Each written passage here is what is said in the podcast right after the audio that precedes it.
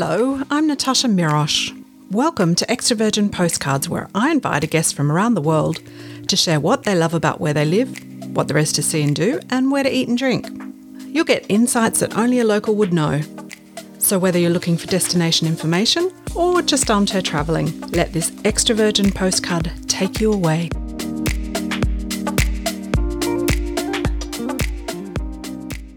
My name's Gaynor Reid. I'm an Australian from Sydney who, who moved to Singapore for two years, and subsequently, we've been here almost nine years. I moved over for my job. I was uh, VP of Communications for Accor Asia Pacific. I've recently finished up with them, and I'm now starting up my own PR agency, working for a number of clients in travel and sustainability. I think we just decided to stay because it's such an easy place to live. It's super safe, it's super small, everybody's friendly, you can get around. The island itself is only 275 square kilometers, I think.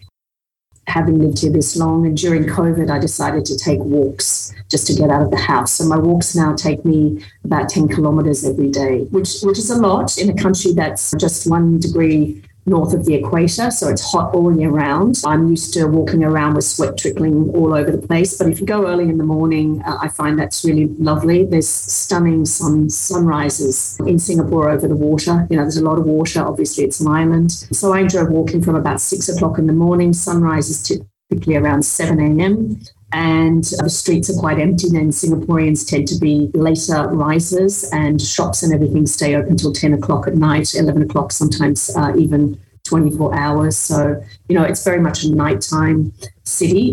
The thing I love most about Singapore is that it's really multicultural. So you've got four main populations here being Chinese, Indian, Eurasian and Malaysian. Pretty much everyone speaks English, so it's really, really easy to get around. You'll find everyone from your taxi driver to your bus driver to the waiter at your restaurant is going to speak English for you, so that makes it very, very easy for visitors. One of the things I think that surprises people when they come to Singapore is that it's really got a lot of green space. You know, it's, it's a small island, it's a city island state and a country. So, you know, when you're filling out those forms, you have to put country, Singapore, city, Singapore, state, Singapore. It's, it's quite confusing to a lot of people. But it, what is surprising is all the green space around it. So, one of my favorite things is to go, there's a lot of national parks, and they're actually trying to make it so that no one is more than 10 minutes away from a national park or a park wherever they live on the island. They do a lot of land reclamation here.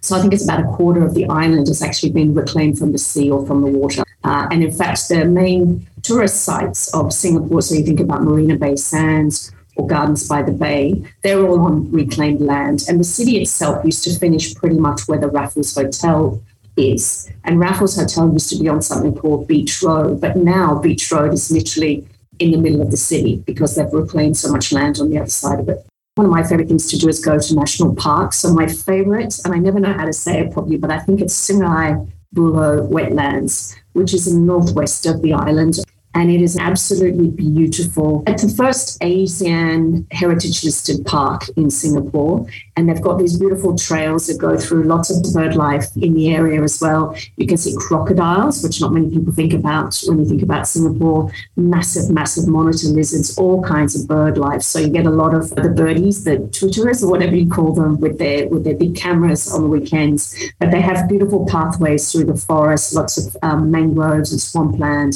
it's absolutely beautiful. And you can actually see across to Malaysia. So I like to go there as well in the sunrise. And they've got these beautiful man made structures that are absolutely gorgeous against the sunrise. And you're looking back across the water over Malaysia. So it's, it's one of my favorite places to take visitors. And you, you see more, you see monkeys there, you see more flora and fauna than you see in other pockets of the city. I also really, really love Labrador Park which is near Sentosa. So you can walk around there. You can see a lot of remnants from the war. So that was one of the first places they, they expected the Japanese to come in and attack at the entrance to the harbour there. So you can see a lot of old battlegrounds. And I also also really love obviously MacRitchie Park, which is a really popular national park as well, which has a lot of lakes and trails and treetop walks. And again, you'll see monkeys and a lot of bird life and wildlife. So it's not something that we think of first when they think about Singapore, but it really is something that I think surprises and delights visitors when I've shown them around. And then, of course, Singaporeans, I think a national pastime is eating and shopping. And they really love their food. And I think, as someone like me who's a bit of a foodie, you can get everything from a, a hawker meal, some chicken rice, which is almost like a national staple, for about four dollars. You can have a full meal, or you can go to a Michelin star restaurant, one of the, the rooftop restaurants, of which there are many, many in Singapore, and you can dine in, from the finest, finest dining to the simplest food, and it's all great. Food standards are really, really high here, so cleanliness and safety standards are really high, so you can eat street food without any worries at all. One of my favorite places to go is um, Satay Street so it's the oldest hawker centre in Singapore. It's um, on a street called Boon Street. And in the evenings, they close the street down to traffic and they bring tables and chairs out onto the street. There's grills on the side of the road. So you've got that, that chicken and prawns and pork you know, sizzling away on the grill, and then you get your satay sauce and your beer, and you sit under the stars, and it's beautiful. But then I also love really fancy restaurants.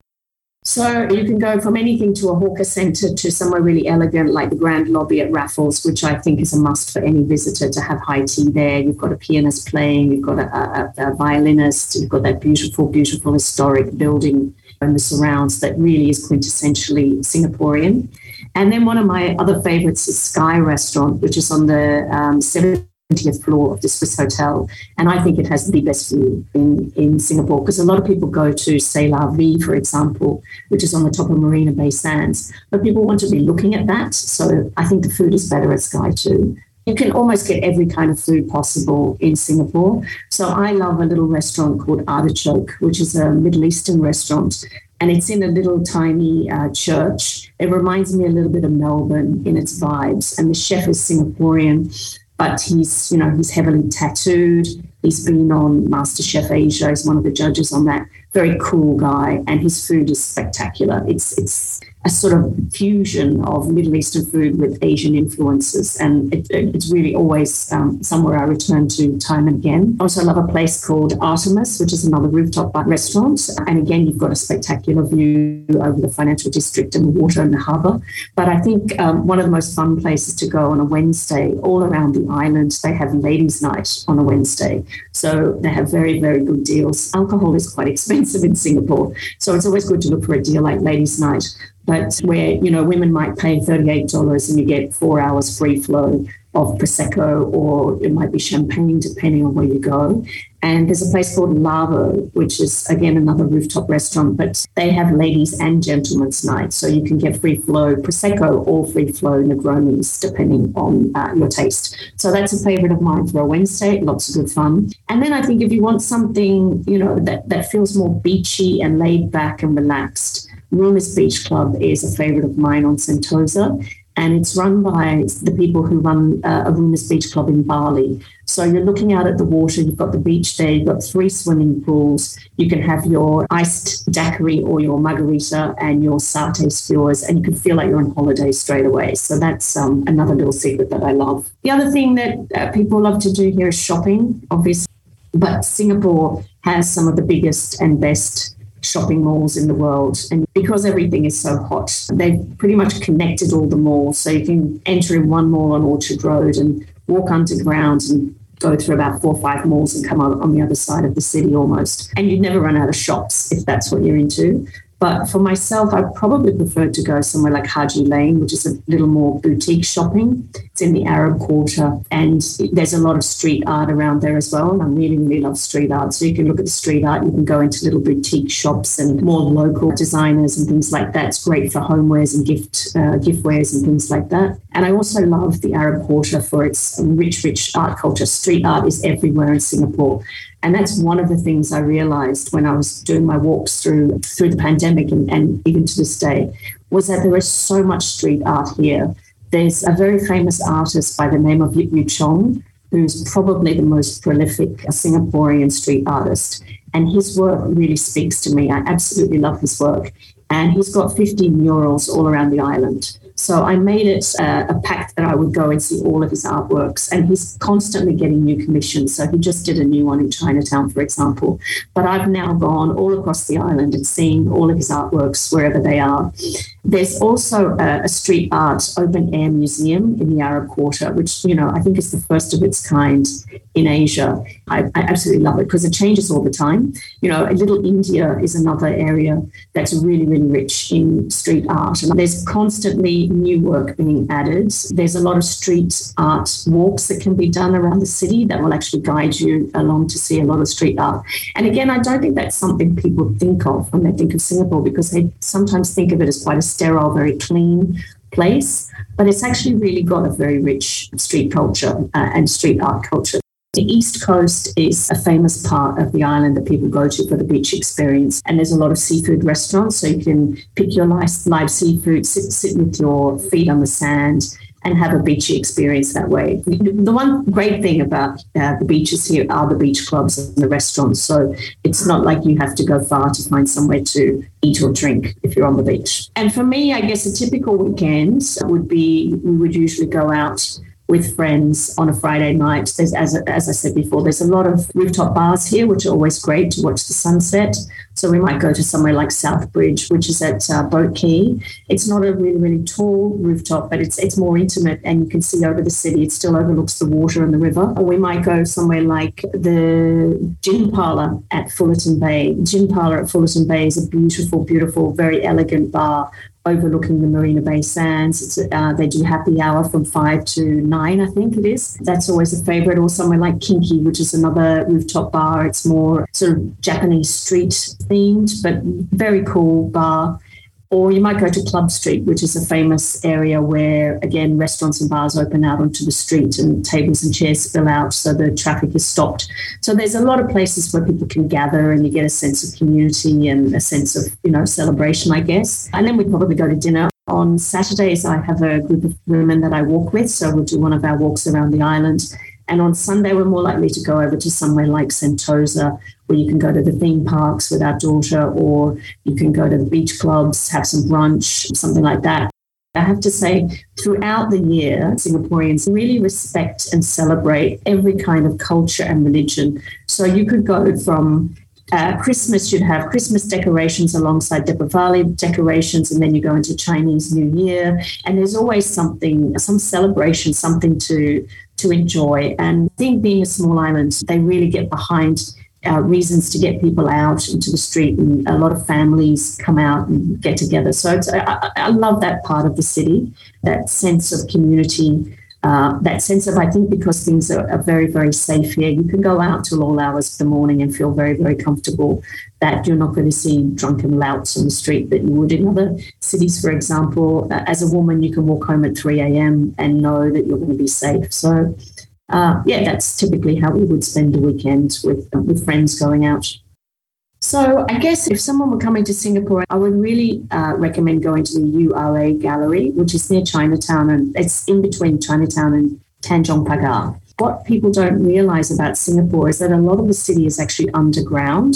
So, because it's a small island state, they keep a lot of munitions, a lot of storage, a lot of power, all these sort of things are kept underground. And in this gallery, you press a button and see on each different level of the city what there is there. They've also got a diorama of the whole island, so you can see what's being planned. It's a very well planned, very thought out city. So, you can see every single street and building in Singapore in miniature, but you can also see the areas that are being reclaimed for the next 25 years years and what's coming. And I think that's really exciting to see what's happening with the city now and what's coming in the future.